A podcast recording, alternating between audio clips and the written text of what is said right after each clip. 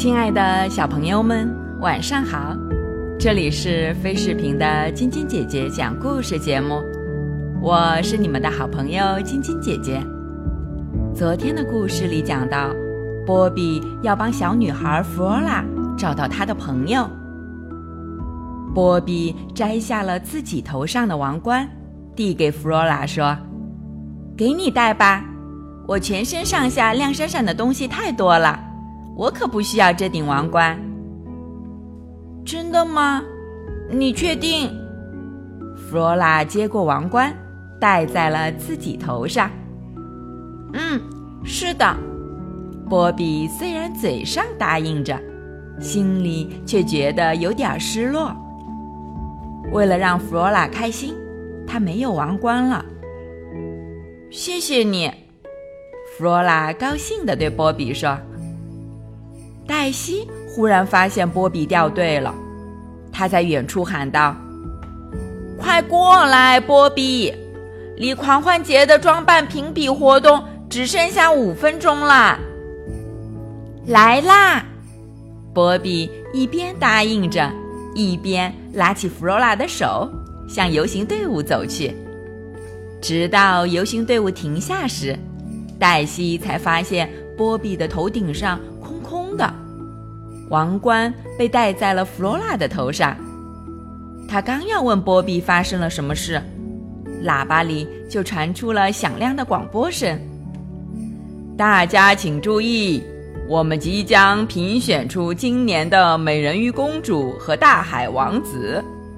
所有愿意参加比赛的朋友们，请尽快到评比台这边来。”波比、黛西、哈尼、爱德华。和弗罗拉一起来到评比台旁边，他们此时又紧张又激动，每个人都好希望自己能赢啊！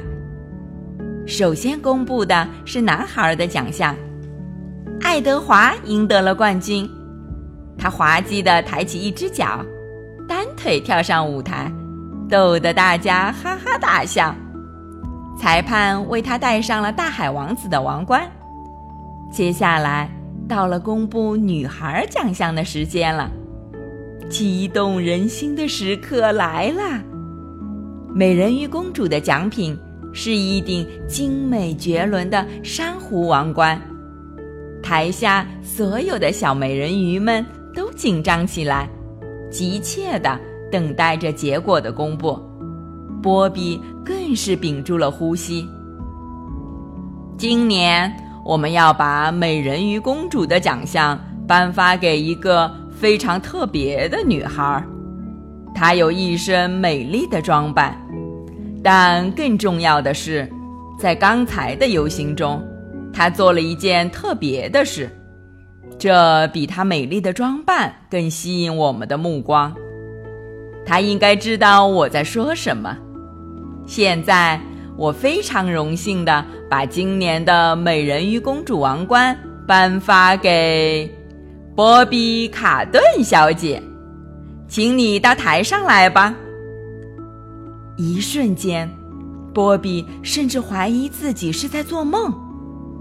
黛西骄傲的牵着波比走上台去，妈妈在台下激动的朝波比挥手，爸爸。则在一边不停地按动着相机快门。当评委把善良的美人鱼公主王冠戴到波比头上时，波比幸福地笑了。